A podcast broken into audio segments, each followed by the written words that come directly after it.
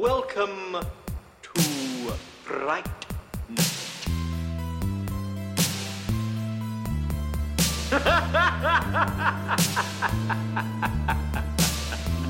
oh. For real. Welcome to Fright Night Minute, a daily podcast where we discuss the original 1985 horror movie Fright Night, one minute at a time. I'm Robin. I'm Leonard. And uh, hey, minute one, we're here. We're starting this whole thing up. We're really excited. I've never done a daily podcast before, so it, it is kind of daunting. You have to have faith. We're huge fans of the movie Fright Night, one of uh, our favorite horror movies, maybe our favorite. Uh, yeah, I would Definitely say yours, right? I've watched it almost every year since I had it on VHS. So maybe that's 1986, 1987. I'm sure I saw it as a kid. I wasn't really allowed to watch many horror movies as a kid. I was scared by most of them. Uh, yeah, I think it's a horror classic. I don't know, just one of those 80s movies that I, I swear, like, not enough people talk about this movie. It's one of those movies like The Monster Squad almost, where you kind of bring it up in conversation and people are like, I don't know, I've. There was Freddy and Jason, but I don't remember Yeah. Fright Night. I, I don't think I've ever talked to anybody that knows the movie and didn't like it. There's something, I don't know, there's something really charming, unlike a lot of other horror movies of the of the time. It's got a great cast, a great script. It's just fun all around, and I'm excited to spend I don't know the next half year or so with it. Uh, For as much as I've watched this film, I've never taken it minute by minute. Why would I? Yeah. And now I get to. So I'm hoping that we discover some things I never saw or even thought about. or you come out completely hating it. You're like, I never I might. watch this movie again. Oh boy, that'd be rough. I do have a tattoo of it on my arm. I Oh, might really? lop that arm off too. The yeah. whole movie? The whole movie is. Uh, No, really. Uh, you should describe your tattoo for the listeners. it would be the the Amanda Bearse vampire on the poster. You know, in the clouds. The big, Yeah. frightening, open, toothy mouth. I like to call it Mom. Oh. Right. Yeah, so we're gonna spend some time. We're gonna be here Monday through Friday. Uh, She'll be your daily uh, podcast, minute by minute, talking about Fright Night. And uh, I hope you guys all enjoy the ride. I hate to have these things run longer than like maybe 15, 20 minutes. So maybe we should get into get into this first minute. It begins with the Columbia Pictures logo, and it ends with the words "Fright Night." Charlie Brewster is about to discover there are some very good reasons to be afraid of the dark. First thing we see in this minute is the Columbia Pictures logo. I have a bit of history here. Columbia Pictures was founded in 1918 by Harry and Jack Cohn and Jack's best friend Joe Brandt, and it was originally called CBC Film Sales, which the CBCs stand for Cohn Brandt Cohn. But their studio was like in a low rent district of Hollywood, and the Cohns were known as penny pinchers. The Hollywood elite like to joke that CBC stood for corned beef and cabbage, which I'm not sure if that's an Irish slur. Like Cullen sounds like a Jewish name, but uh, corned I, beef and cabbage is so definitely an Irish slur. Yeah. yeah. So they did rebrand in 1924, only like six years later, seven years later, six years later, as Columbia Pictures. And we have the symbol. Why would they call it Columbia? Well, the symbol of Columbia is basically uh, the United States in lady form. You see uh, this woman holding up a torch. It looks a lot like Lady Liberty. This is actually the. Uh, the old symbol they used to use in political cartoons before Uncle Sam, like Washington D.C. It's called, you know, D.C.'s District of Columbia because it's pretty much Ah. like District of uh, Lady America. The Statue of Liberty actually was dedicated as a national monument the same year that Columbia Pictures gave itself that name. So it's kind of funny that the the uh, logo looks a lot like Lady Liberty as well. Fast forward to the 1980s, Columbia Pictures, which might as well be called Lady America Pictures, um, is uh, now owned by Coke. And so we see this version of the logo before Fright Night, which reduces Columbia to kind of like a golden statue. I, I read that, you know, since it was owned by Coke, people thought that it looked a lot like a Coke bottle. kind of like a subliminal buy Coke before you start this movie. I really think like the older logos look so much nicer. It's an actual like model. It just looks, you know, like a classic. So I looked that up because I was curious where the image came from. Oh, No one really knows. So I didn't get very far, but I did find that Bette Davis in uh, a 1962 autobiography, The Lonely Life, makes a passing reference to little Claudia Dell, an actress from the 30s, whose image Bette Davis claims was used as Columbia. But then other people have come forward and said, no, I posed for that. No, it was me. So no one really knows who the actual lady was based on. Well, I will just put it out right now. If you're the model that modeled for Columbia, contact our podcast immediately and uh, let us know. We'll have you on the show. So that would make her, what, 130, 140 years old now? This is going to be the podcast that uncovers the 100 year old mystery. Zoinks! So, fast forward to uh, 1985. Here they are. They're distributing Fright Night. Four years later, they're bought by Sony. So, uh, the dark clouds actually that are behind the Columbia logo, they do look very ominous, and maybe that's Sony approaching to take that out of the film studio. swallow it up. Completely. No, I think they're probably very happy with the millions of dollars they're making.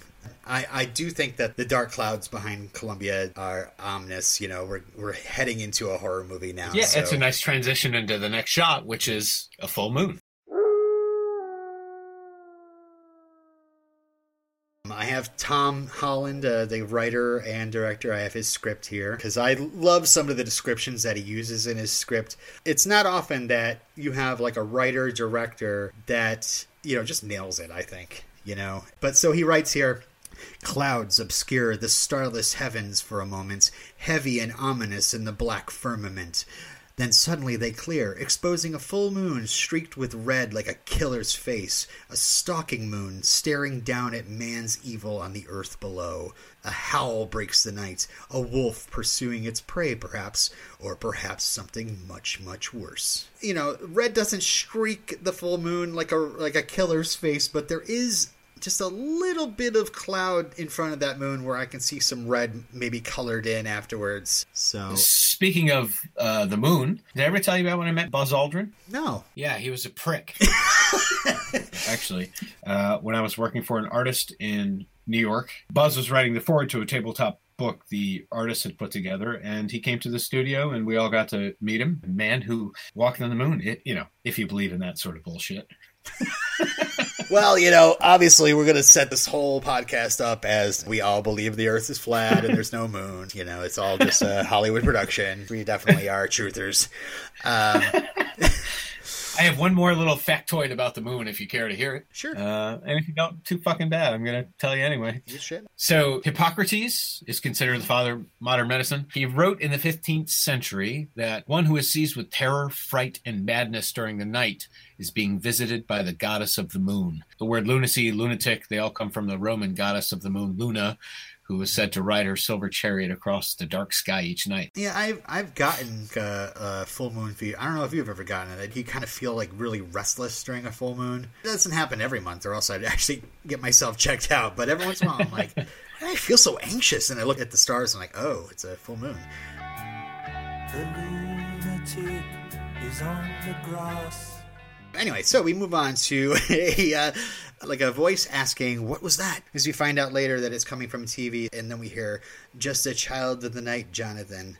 And so the camera pans down from the moon, and we uh, start looking at a suburban cul-de-sac. It's interesting. I've never really like paused it and looked at it, but it is this hidden suburbia on top of a hill looking down on the dangerous city. Like this is this is where the innocence is. This is where, you know, the evil that may be creeping into the neighborhood in the form of uh, you know, vampires.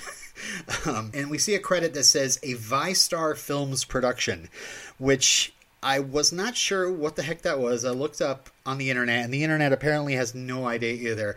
Uh, IMDb says that ViStar Films produced this movie and an episode of Philip Marlowe Private Eye. So, folks, if you have any idea, I'd love to know.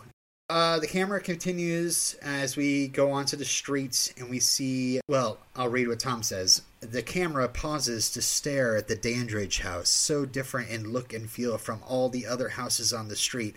It's huge, almost foreboding. Its windows dark and vacant. Its lawn overgrown and weed infested. A home that has obviously been untended for a long time, unlived in, and uncared for. However, the for sale sign on the lawn has a sold sign just beneath it. So We don't get any of that in the film. the camera kind of pauses on it for a moment. It does, but it's pretty dark. You know what I mean? It Yeah. just looks like part of the neighborhood. I don't notice the, the difference between the houses. I don't know.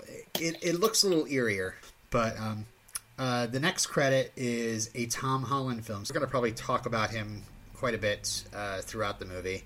We should get out of the way that he's not Spider Man. This is not the kid that played Spider Man. so he is the writer and director of Fright Night. among other things. Well, hopefully, we'll get Tom on the podcast and be able to ask him a million questions, Whoa, whoa, which will whoa, be exciting. Why are you calling him Tom? It's like you know him or something. I have worked with Mr. Holland. Uh, yes, yes, sir. A couple years ago, I illustrated his first children's book, How to Scare a Monster. And also, he has agreed to come on the podcast, so that's going to be great. We're gonna say talk that to him. right here, right now. Like If something comes up and he doesn't come on, well, uh, I'll look like the asshole.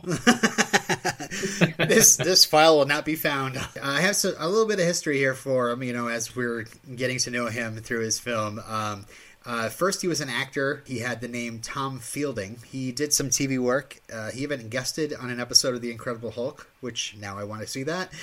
It's crazy. He actually starred in a movie with Anthony Quinn and Ingrid Bergman. Uh, it's called A Walk in the uh, Spring Rain. Tom plays a hot-tempered young man who, like, literally assaults this Hollywood legend Ingrid Bergman, and then is murdered by Anthony Quinn in this big fight. Even better, and this is something maybe we want to ask him about. Fun fact: the fight choreographer for that movie was Bruce Lee. Wow. You, you got Ingrid Bergman, Anthony Quinn, and Bruce Lee, and Tom Holland, and all in the same set. I just, Ye- yeah.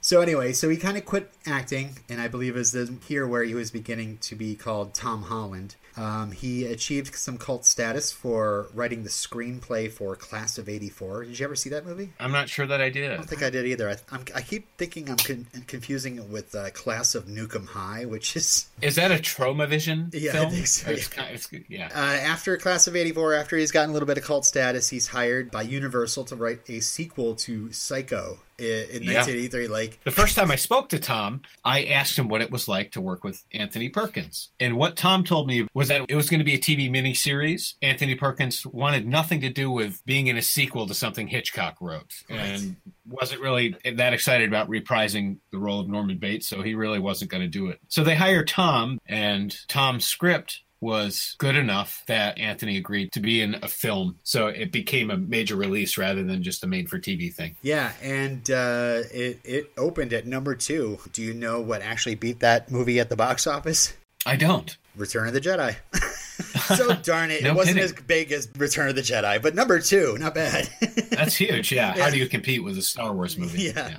Um, his next movie after Psycho 2 was Cloak and Dagger, which uh, Mm. As childhood staple for me. I, I loved that movie. Da- Dabney Me too. Coleman, Henry Thomas. It was that his next that came before Fright Night? Yep, didn't do so well. It kind of flopped at the box office, uh, you know. And he was getting kind of tired of like having other directors direct the stuff that he's written. Uh, Yeah. So finally, he decided to take his hand at directing one of his own scripts, and uh, so yeah, we have Fright Night. Fright Night. If you love being scared, it'll be the night of your life. Rated R. Now at select theaters. Check newspapers for showtimes.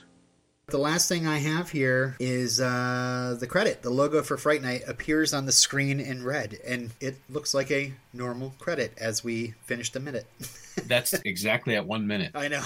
It's fun going through this movie and looking at where the minute points are and where we're going to end each of these podcasts. But uh, we want to thank everybody for tuning in to this first minute. We hope you continue listening to us. We'll be doing this every day Monday, Tuesday, Wednesday, Thursday, Friday, the Movies by the Minute tradition.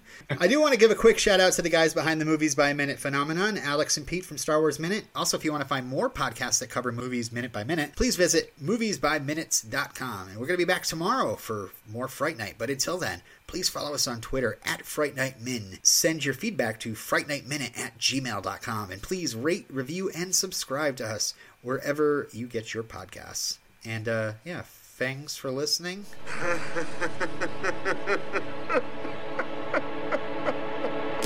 He's a vampire. A what? You're so cool, Brewster.